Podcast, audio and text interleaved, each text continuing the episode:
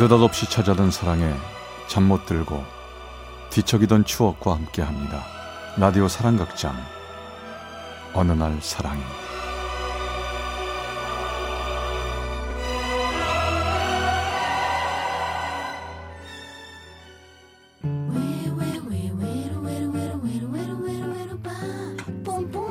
사랑의 체험수기. 어느 날 사랑이 제70화. 내 사랑 누나 저는 지금 평범한 40대 후반의 남성입니다. 제가 그녀를 처음 만났을 때 제 나이는 22살, 그녀 나이는 25살. 저보다 연상인 그녀를 출근길에 처음 봤습니다. 아침 출근길에 퉁근 버스를 타려고 기다리고 있는데 제 옆에 뒷모습이 너무 아름다운 여성이 있었죠. 정말 제 귀에서 종소리가 울리는 것 같았고 세상에 온통 그녀밖에 보이지 않더군요. 그 후 온통 그녀 생각에 1시간 정도 되는 출근길이 5분밖에 느껴지지 않았습니다. 그날 어떻게 회사 근무를 하였는지도 모르겠더라고요. 그리고 다음날 다시 출근을 하는데 어제 봤던 그녀를 또 보게 되었습니다. 저는 가슴이 쿵쾅쿵쾅 뛰면서 얼굴이 너무 궁금했죠. 아, 떨린다. 도대체 어떻게 생긴 여자일까? 이 뒷모습이 이렇게 아름다운데 앞모습은 어떨까? 혹시 이상하게 생겼을까? 아니야, 아니야. 이쁠 거야. 전 뒤에서 걸어가다 앞으로가 그녀의 얼굴을 봤습니다. 그녀는 제가 생각했던 만큼, 아니, 그 이상으로 너무 아름다웠죠. 저는 첫눈에 그녀에게 반하게 됐습니다. 전 그 뒤로 아침 출근길마다 그녀를 보는 낙으로 며칠을 지내왔죠. 그렇게 뒤에서 지켜보던 어느 날, 저는 그녀를 너무 만나보고 싶었습니다. 용기를 내 그녀가 앞을 지나갈 때 잽싸게 주머니에 편지를 넣어주었죠. 그리고 부끄러운 마음에 저는 편지를 주고 골목길로 도망갔습니다. 그 다음날 전 너무 부끄러워 고개를 숙이고 버스를 기다리고 있었는데 그때 그녀가 빙그레 웃으면서 다가오더군요. 안녕하세요. 아, 예. 아, 안녕하세요. 뭘 그렇게 부끄러워하고 그러세요? 저한테 편지까지 주셨으면서. 아, 죄송합니다. 오늘 시간 되면 커피나 한 잔 마실래요? 커피요? 아, 예, 좋습니다. 감사합니다. 정말 꿈인가 생신가 싶었습니다. 전 그녀를 만나기 전까지 떨리는 마음으로 몇 번이나 시계를 보며 꿈을 꾸듯 행복해했죠. 만나기로 한 커피숍에 그녀는 먼저 와 있었습니다.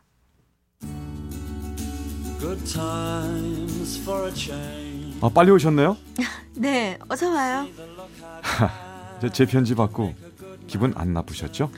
기분이 왜 나빠요? 나보고 좋다는데 안 그래요? 감사합니다. 아 저기 전 스물다섯 살이에요. 그쪽은 나이가 어떻게 돼요?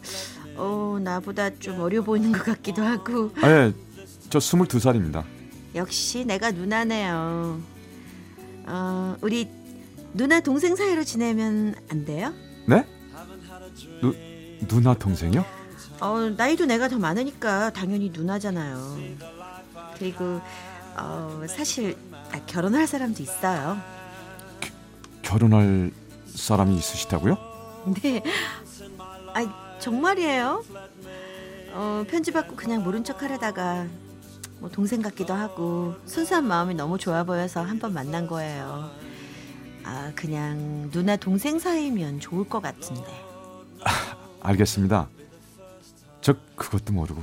너무나 아쉬웠죠. 하지만 어떻게 할 도리가 없었습니다. 좋은 동생으로 인정해 준다니 그것도 감사하다는 생각뿐이었죠. 우리는 시간 가는 줄 모르고 이야기를 했습니다. 마치 오래전부터 알던 사람처럼 편하고 좋았죠. 그러던 어느 날 그녀가 만나자고 하더군요. 전 퇴근 후 그녀를 만나러 갔습니다. 아니 갑자기 무슨 일이 있어요? 어, 저기 나 회사 그만둬. 결혼 날 잡았거든. 어, 이제는 혼수 준비를 좀 해야 될 것 같아. 아니 벌써 혼수 준비해야 하는 거예요? 어, 그럼 회사도 그만두고 신부 수업 해야지. 이제 너 자주 못 본다. 너도 좋은 여자 만나서 잘 살아. 아 근데 누나 결혼 선물 꼭 해주고 싶은데. 결혼 선물은 무슨 됐어. 아니에요. 꼭 해주고 싶어요. 어, 저도 생각해 볼 테니까요. 누나도 생각해 보세요. 의미 있는 선물 해드리고 싶어요. 말이라도 고맙다. 누나, 진짜 이 세상에서 가장 행복하게 살아요. 내 진심이에요. 그녀는 혼수 준비로 바삐 지내는 것 같았습니다. 아무리 누나 동생으로 지내기로 했었지만 전 마음 한구석이 무척이나 아팠죠. 하지만 그녀의 행복을 빌었습니다. 그게 내가 해줄 수 있는 최선의 선택이라고 생각했죠. 전 그녀에게 해줄 결혼 선물로 뭘 해줄까 고민하다 의미있게 청첩장을 만들어줘야겠다는 생각을 했습니다. 그래서 그녀에게 연락을 했는데 그녀에게는 연락이 되지 않았습니다. 결혼식 날짜는 점점 다가오고 어쩔 수 없이 전 그녀의 집에 찾아가 봤어요. 저기 계세요? 니쇼 한은정 씨 댁 맞죠? 지금 계신가요? 이 내가 은정이 엄마인데 댁은 니쇼 아, 네, 안녕하세요. 저 아는 동생인데요. 누나 없어요?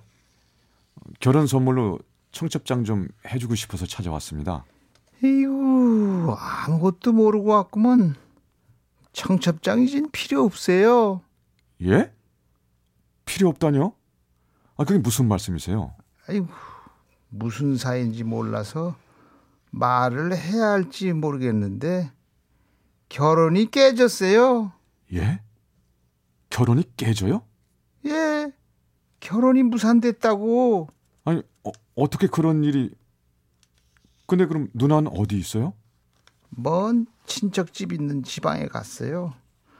아마 안 올라올 것 같은데 저 어머니, 거기 어디예요? 저 알려주세요. 안 돼요. 아무한테도 알려주지 말라고 했으니까 그리 알고 그냥 가세요.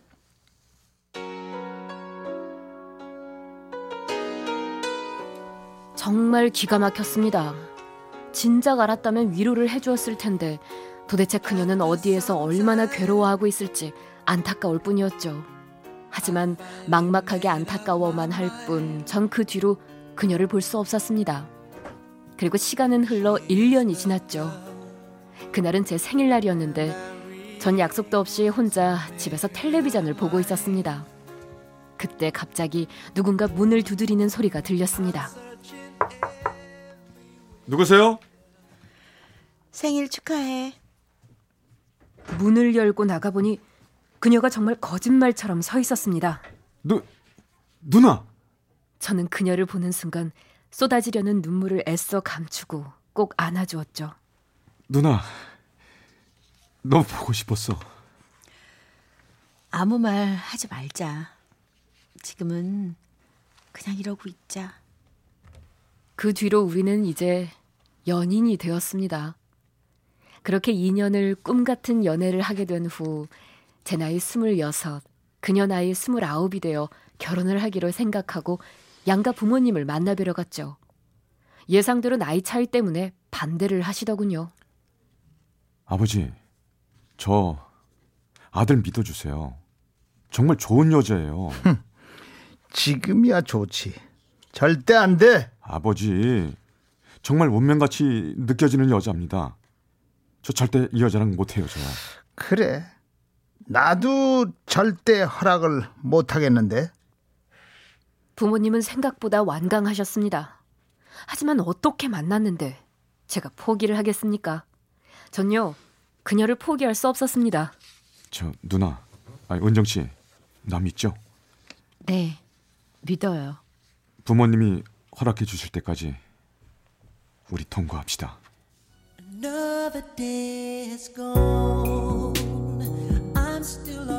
우린요, 어쩔 수 없이 동거를 시작하게 됐습니다. 그 후 천사 같은 예쁜 딸을 낳자 양가 부모님도 우리들의 사이를 인정하고 결혼을 시켜주셨습니다. 그리고 지금은요, 이 세상 어떤 부부보다 아주 행복하게 살고 있답니다. 아마 우린 하늘에서 예전부터 정해놓은 운명의 짝이 아닐까 싶어요. 뒷모습을 보고 사랑에 빠지고 그 후로 이렇게 함께 살기까지 아픔과 시련도 많았지만 그만큼 깊은 사랑을 느끼며 살고 있습니다.